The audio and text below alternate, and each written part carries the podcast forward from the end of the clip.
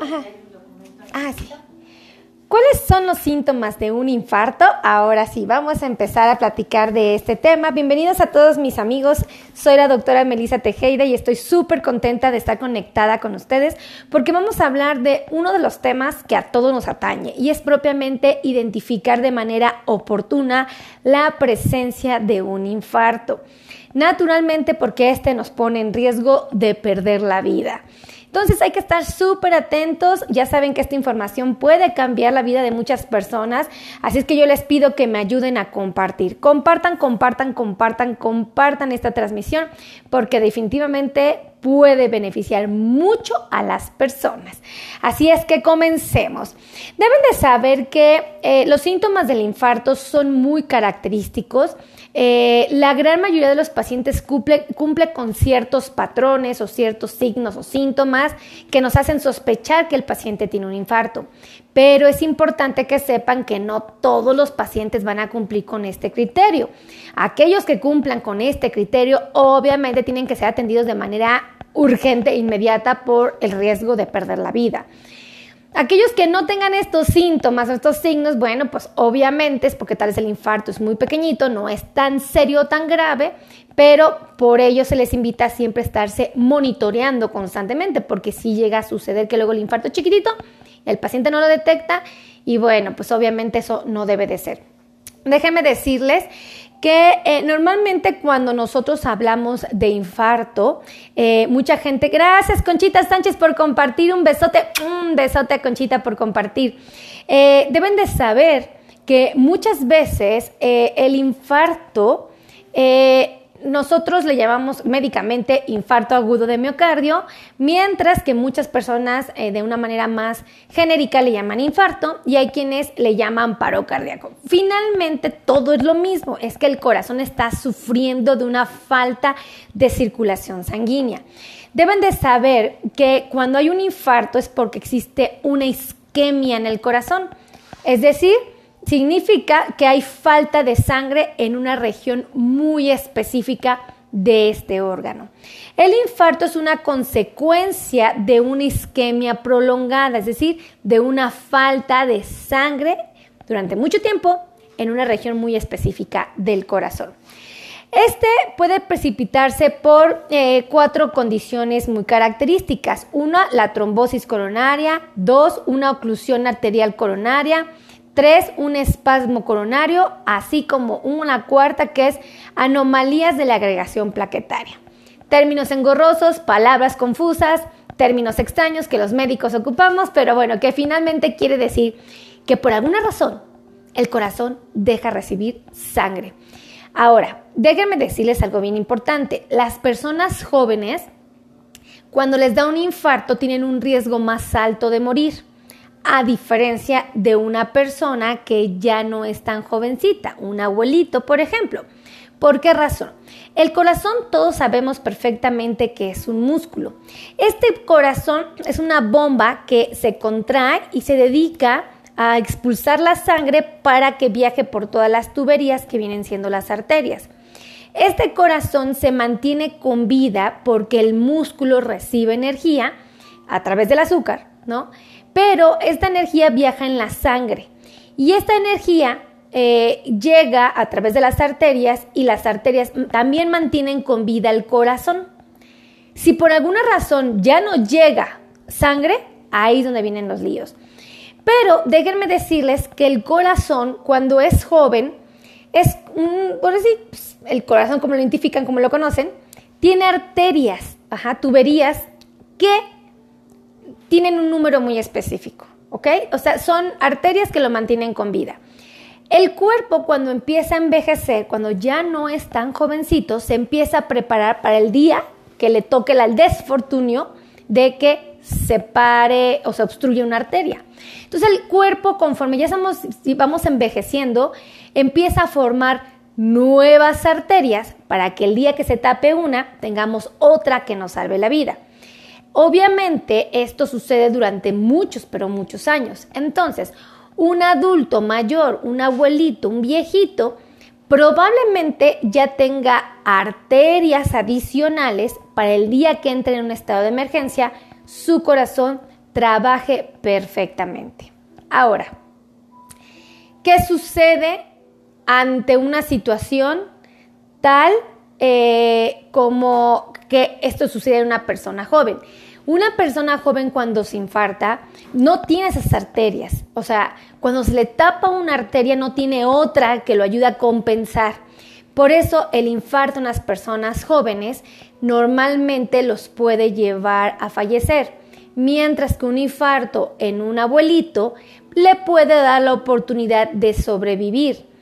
Esto es muy importante tomar en cuenta porque obviamente tenemos que estar al pendiente de la salud de nuestro corazón. Tanto si somos jóvenes, porque la probabilidad de sobrevivir va a ser muy baja, y si somos abuelitos, obviamente la probabilidad de que cursemos con un infarto es altísima y esto pues obvio se tiene que atender de manera oportuna.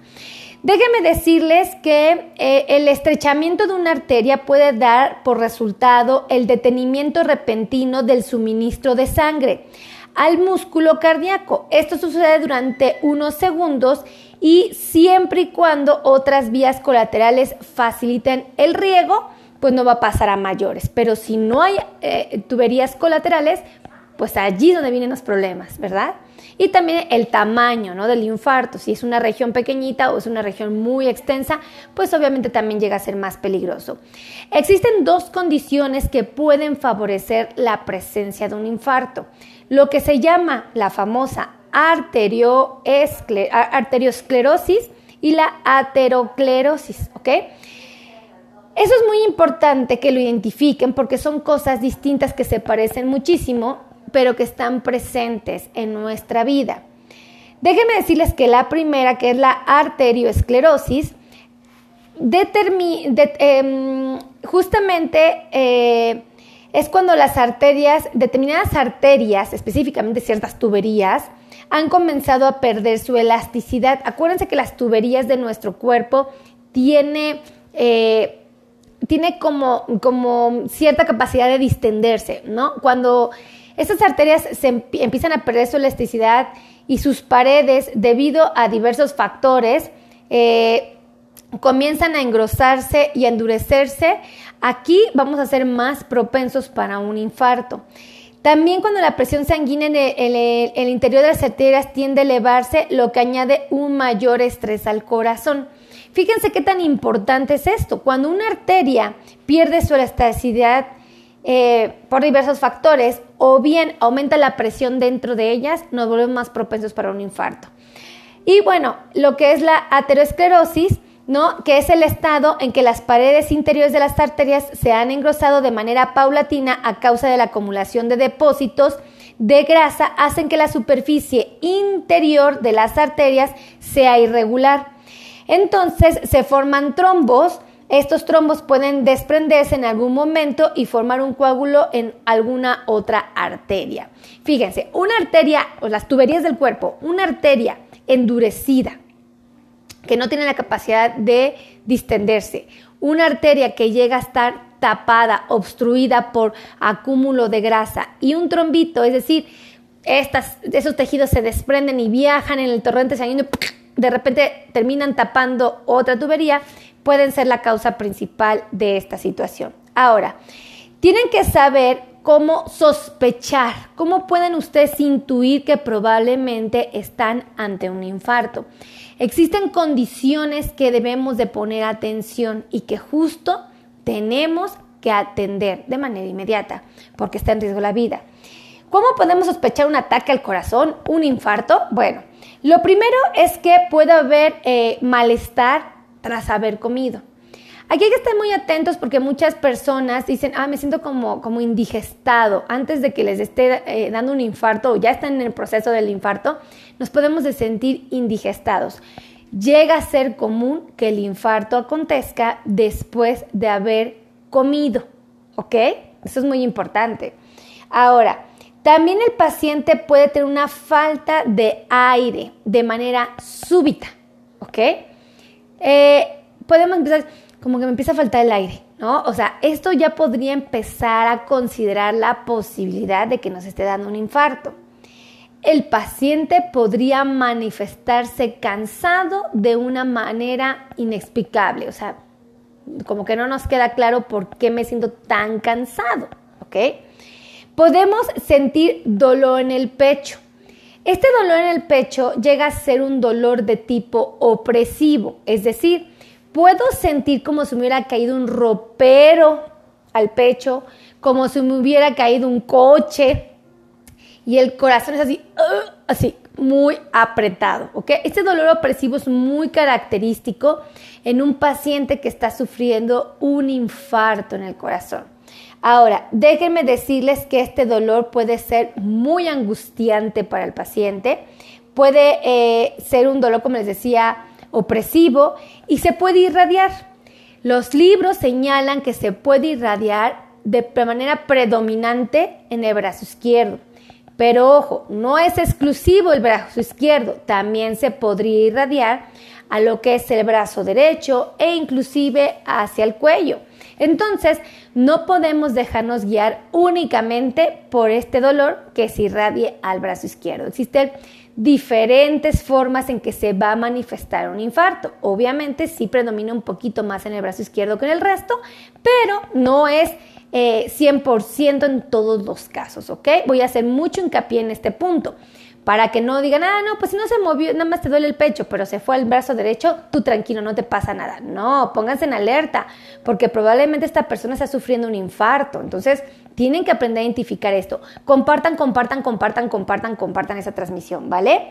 Ahora, sí es importante que sepan que es frecuente que el paciente que está eh, manifestando un infarto también pueda manifestar la sensación de dolor de cabeza. No se esperen un dolor de cabeza súper intenso, puede ser sutil, pero lo suficientemente sutil como para ponernos en alerta, decir me duele la cabeza, me está faltando el aire, me duele en mi pecho, se está irradiando discretamente al brazo izquierdo, eh, me siento muy cansado, me siento angustiado. Inclusive el paciente puede manifestar una sudoración muy profusa, una sudoración muy intensa, aparentemente injustificada, porque el paciente no tendría por qué estar sudando tanto. En este momento yo tengo que sospechar que probablemente me está dando infarto a mí o probablemente a alguno de mis familiares. Entonces, tenemos que estar al pendiente de esta situación. Ahora, esta sudoración, amigos, llega a ser mucho, muy frecuente. Esto sí quiero eh, comentarles, llega a ser muy frecuente y puede generar inclusive, bueno, acompañada de la sudoración, el paciente también podría manifestar náuseas, ¿ok? Estas náuseas pueden ser sutiles o podrían agravarse y llevar al paciente inclusive a vomitar. Pero aclaro, no todos los pacientes van a cumplir con este criterio, va a variar de uno a otro. Sin embargo, esto que les acabo de mencionar es como lo más frecuente en la población general. Obviamente este ataque es muy común que se presente en actividades de reposo.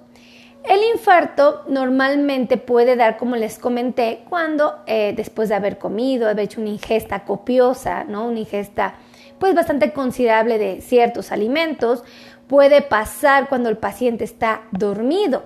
E inclusive hay estudios que señalan que en el transcurso de la madrugada se segregan una cantidad de sustancias que nos ponen en un riesgo más elevado de infarto que en el transcurso del día. Pero ojo, esto no significa que en el día no me va a dar un infarto, me puede dar, pero lo más común es que se asocie en la madrugada. La mayor parte de los infartos ocurren entre las 10 de la noche y las 10 de la mañana. ¿Por qué? Porque son las horas en que el cuerpo entra en un estado de equilibrio, de emergencia, empiezan a, liberarse sustancias y allí es donde vamos a ser más proclives para padecer esta situación. Déjenme decirles que es muy común que el paciente que está manifestando un infarto se sienta inquieto, se sienta abatido, llega a sentir una sudoración intensa, como les comenté, pueden en algunos casos manifestar un ligero cambio de coloración en los labios, donde se tornan de un ligero azul, ¿ok? muy discreto, la famosa cianosis, ¿ok? Pero no en todos los casos. No se esperen a ver los labios azules para pensar que sí le dio un infarto al paciente. O sea, no, ¿ok? Y bueno, en algunos otros casos el paciente se muestra sonrojado, ¿ok? Los cachetitos se ponen rojitos. Pero les voy a ser muy honesta. Lo más común es que la sensación de infarto se manifieste con dolor en el pecho, sudoración profusa y falta de aire, así como una angustia e inclusive el paciente manifiesta la sensación de muerte inminente. El paciente tras un infarto te dice, pensé que me iba a morir. ¿Ok? Esta, esta, esta, manifestación, esta sensación de muerte inminente es también un indicativo de que el paciente probablemente está sufriendo o sufrió un infarto. ¿Qué hay que hacer ante una situación de este tipo? Bueno, obviamente lo más recomendable es darle al paciente una aspirina, ¿ok? Ácido acetil salicílico le podrían dar una pastillita de manera inmediata, con agua, suficiente agua, por favor, para que no se la vaya a tragar y se le quede aquí, sino que tiene que llegar al estómago y empezarse a disolver, ¿ok? Entonces, es súper importante que el paciente se tome una aspirina y de manera inmediata yo lo tengo que trasladar a un hospital, ¿ok? Tengo que llegar a un lugar que tenga los insumos necesarios para atender esta verdadera urgencia. En los hospitales, imagínense qué tan común es esto, que existe un pasillo especializado que solamente se recorre cuando hay un paciente que está infartado. ¿Ok? Cuando un paciente llega en estas condiciones, los hospitales entran en un estado de emergencia inmediata, urgencia inmediata, y lo que hacen es atender al paciente, porque sabemos perfectamente que la vida está en peligro. Ustedes tienen que identificarlo, porque si no lo atienden y les dio la oportunidad del infarto de atenderse, puede volver a dar un segundo infarto o seguir ese mismo en proceso y no percatarse y obviamente el paciente podría perder la vida. Entonces hay que estar súper atentos ante estas situaciones. Ahora, déjenme platicarles que en algunos casos, cuando se le toma la presión arterial al paciente, descubrimos que su presión está bajando. En algunos otros casos, cuando les tomamos la temperatura, llegamos a identificar que tiene una discreta fiebre, es muy moderada. E inclusive cuando le hacemos estudios de sangre y monitoreamos los leucocitos, unas células que están en, en la sangre, en algunos casos se puede manifestar leucocitosis en las primeras 24 horas tras haber padecido esta situación. Normalmente el paciente, obviamente, cuando llega a un hospital, se le toma un electrocardiograma y es frecuente que haya cambios en el complejo QRS. No se hagan bolas, solamente son estudios que nosotros como médicos identificamos y decimos, ¡Ah! hay algo aquí, ¿no?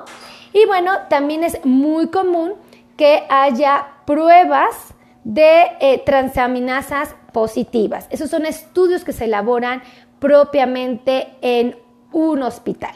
Entonces, esto lo quiero aclarar y voy a ser muy, pero muy concreta porque necesitamos de manera oportuna hacernos esta, este, este grupo de estudios para poder estar convencidos de que todo está bien o que algo está sucediendo en el cuerpo, ¿ok? Hay que estar muy al pendiente y no nos vamos a confiar ante esta situación. La tenemos que atender. Ahora, ¿qué fue lo que favoreció la presencia de un infarto o qué nos puede favorecer la presencia? Obviamente, entre más edad tengamos, pues es hasta cierto punto aceptable que podamos vivir un infarto. Pero hay condiciones que van a incrementar la probabilidad aún siendo personas más jóvenes. Lo común es que cuando tenemos elevados los niveles de colesterol en la sangre, pues obviamente vamos a ser más propensos. El colesterol lo necesitamos, sí, las membranas celulares, las hormonas, entre otras, requieren colesterol, pero tenemos que tener cantidades muy específicas.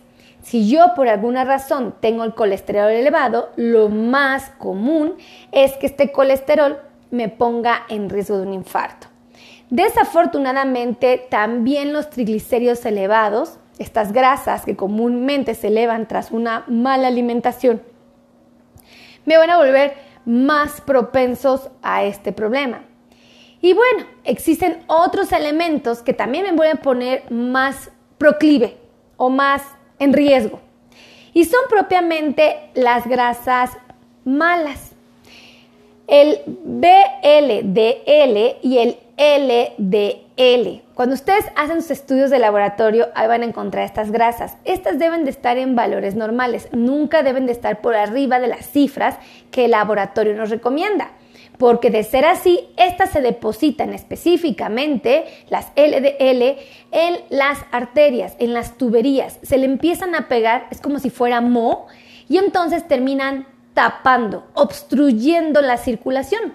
El problema es que se obstruye la circulación del corazón y el corazón no recibe sangre, se infarta. Sencillo de entender.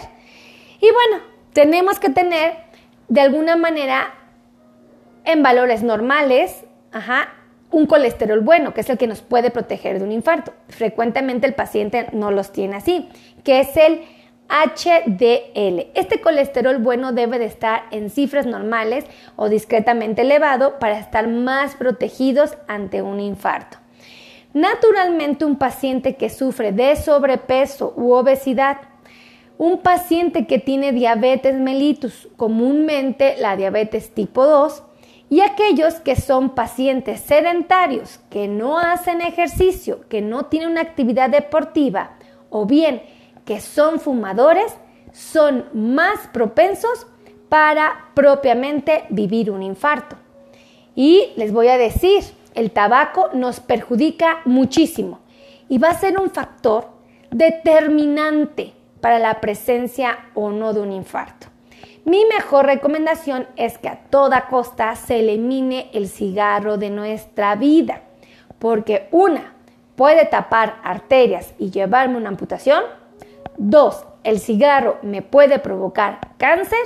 Y tres, me vuelve un paciente de mayor riesgo para un infarto. Si se dan cuenta, no hay ningún beneficio al consumir cigarro y son tres o inclusive más los efectos negativos que puede generar en mi cuerpo. Déjenme decirles que si ustedes quisieran reducir la posibilidad de presenciar o de vivir un infarto, lo conveniente sería llegar a nuestro peso ideal, es decir, eliminar por completo los problemas de sobrepeso u obesidad. También sería importante controlar nuestros niveles de glucosa cuando tenemos diabetes. Es indispensable tener en cifras perfectas nuestra glucosa para que el riesgo se reduzca. También es conveniente hacer ejercicio. Los científicos han recomendado hacer ejercicio los siete días de la semana. Aquellos que no puedan los siete días, cinco podría ser una opción. O bien, ya por muy poco ejercicio que ustedes pudieran hacer, tres días a la semana podrían ser suficientes. Lo recomendable es que hagamos esta actividad desde 30 hasta 45 minutos mínimo para poder favorecer a nuestro cuerpo. Y déjenme decirles que el ejercicio nos va a subir al colesterol bueno y nos va a bajar al colesterol malo. Es decir, el ejercicio va a incrementar al HDL, el colesterol bueno, y va a bajar al colesterol malo, al LDL. Ahora, también es muy importante eliminar el consumo del cigarro porque definitivamente el cigarro es muy malo para nuestro bienestar. También es importante, como les comentaba, reducir los niveles de colesterol en la sangre, de este colesterol total que nos va a perjudicar. Tenemos que reducir los niveles de triglicéridos, aquellos que los tengan altos. Tenemos que bajar al colesterol malo, tanto al BLDL como al LDL. Y tenemos que aumentar el bueno, que es el HDL. Es muy sencillo. Ahora, ¿Cómo lo puedo hacer? ¿Cómo puedo modificar estas grasas? ¿Cómo puedo yo eh, buscar un equilibrio perfecto? Bueno, lo primero que deben de saber es que tenemos que incrementar el consumo de frutas y verduras en nuestra dieta. Aunque no lo crean, estas tienen un aporte extraordinario y espectacular y que nos pueden ayudar a reducir la probabilidad de un infarto. Otra cosa que yo les comentaría y que puede ser también muy útil es el consumir de manera responsable al omega 3, este que encontramos frecuentemente, por ejemplo, en el pescado. El omega 3 nos ayuda a bajar al colesterol malo y nos ayuda a subir al colesterol bueno. Vean nada más. Cuando una persona come de manera responsable al ajo, reduce la posibilidad de coagulación en la sangre debido a que bloquea la formación de tromboxanos. Entonces, el entregar al ajo a nuestra dieta puede ser una excelente herramienta, ¿ok? Y bueno, pues finalmente comer de manera responsable y suficiente a la fibra. La fibra ustedes la pueden encontrar tanto en frutas como en leguminosas, en el higo seco, en el maíz dulce, en los chícharos, en el salvado de trigo, así como en las harinas de trigo, el plátano, propiamente la pera, las espinacas e inclusive en el garbanzo. Y déjenme decirles que va a ser muy importante consumir de manera adecuada a los antioxidantes. Estos son propiamente los betacarotenos, la vitamina E, la vitamina C, el selenio, los carotenoides y los flavonoides. ¿Dónde los pueden encontrar? Bueno, en los vegetales de hojas verdes, ahí los van a encontrar, en el cilantro, en el delicioso y extraordinario y fantástico rábano, en la zanahoria, en el mango, en el frijol, en la soya, en el aceite de palma, inclusive de, linaza, en el kiwi, en la guayaba, en la extraordinaria naranja, en el limón, en la piña y no menos importante, en la papaya. Observen y escuchen esto con mucha atención porque puede cambiar sus vidas y puede evitar el, fallecimiento de las personas si concientizamos esta información. Yo les pido que me ayuden a compartir, compartan, compartan, compartan, compartan esta transmisión.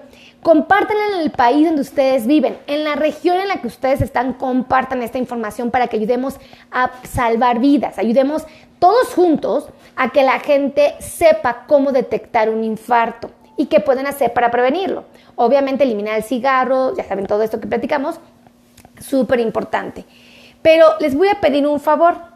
Ayúdenme, aparte de compartir en su país, en su región, esta transmisión, ayúdenme a compartirla con todos los latinos que viven en Estados Unidos y Canadá. Si tienes un compadre, un primo, un vecino, un tío, un, un, tu esposo, ¿no? Eh, un amigo en los Estados Unidos o en Canadá, compárteles esa transmisión, porque allá hay un número sorprendente de pacientes que están por vivir un infarto en los próximos años y se tienen que atender. Tienen que saber cómo prevenirlo y propiamente cómo detectarlo para que sean atendidos de manera oportuna y no pierdan la vida. Entonces, ayúdenme a compartir, por favor, esta información con los latinos que están allá en Estados Unidos, porque muchos de ellos no lo saben. Entonces, ayúdenme a compartir. Compartan, compartan, compartan.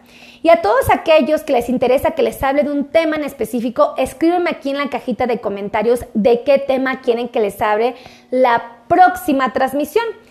Y yo de ese tema voy a desarrollárselos, ¿vale?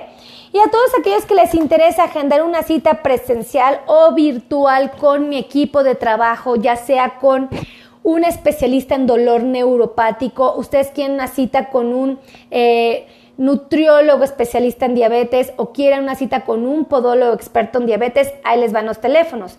55 82 16 24 93 es el número de WhatsApp y el número de oficina es el 55 26 51 6107 y el otro teléfono de oficina es el 55 90 01 1999. Muchísimas gracias, que Dios los bendiga, los quiero mucho, gracias a todos los que me regalan estrellas, me siento muy bendecida su compañía y muy feliz, de verdad, mil gracias. Nos escuchamos en la siguiente transmisión, besos a todos, adiós.